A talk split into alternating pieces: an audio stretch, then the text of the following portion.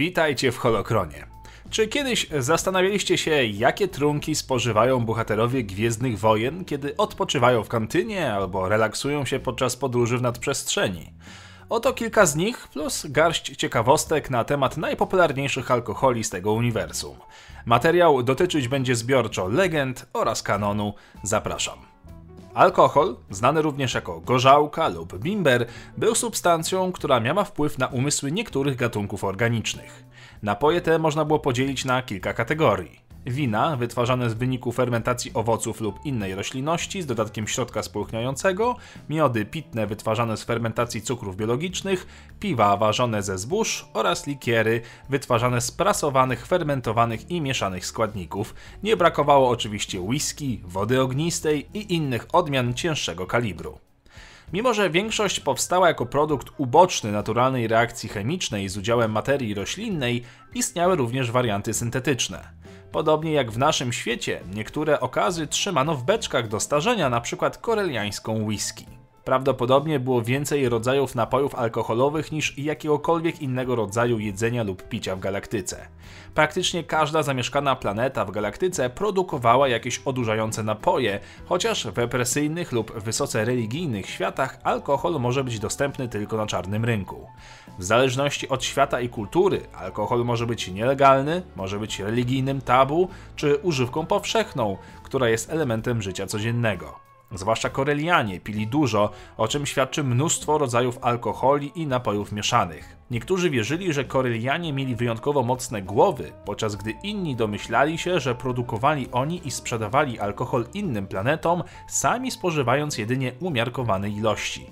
Niektórzy wierzyli nawet, że Korelia chciała upić całą galaktykę, a następnie ją obrabować.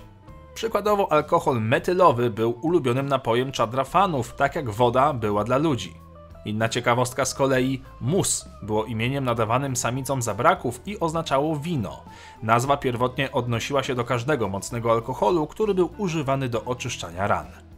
Merisi, Corelia, Quat i Sakoria byli głównymi eksporterami alkoholu, podczas gdy wino było jednym z głównych produktów eksportowanych przez Alderan i Glovi. Na wielu światach cła na alkohol były wysokie, a przemyt nie był niczym niezwykłym.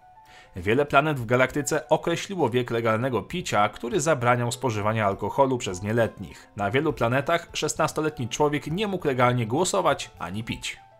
Karozyci przykładowo nie przepadali za alkoholem i jego długo i krótkoterminowym wpływem na fizjologię wielu istot.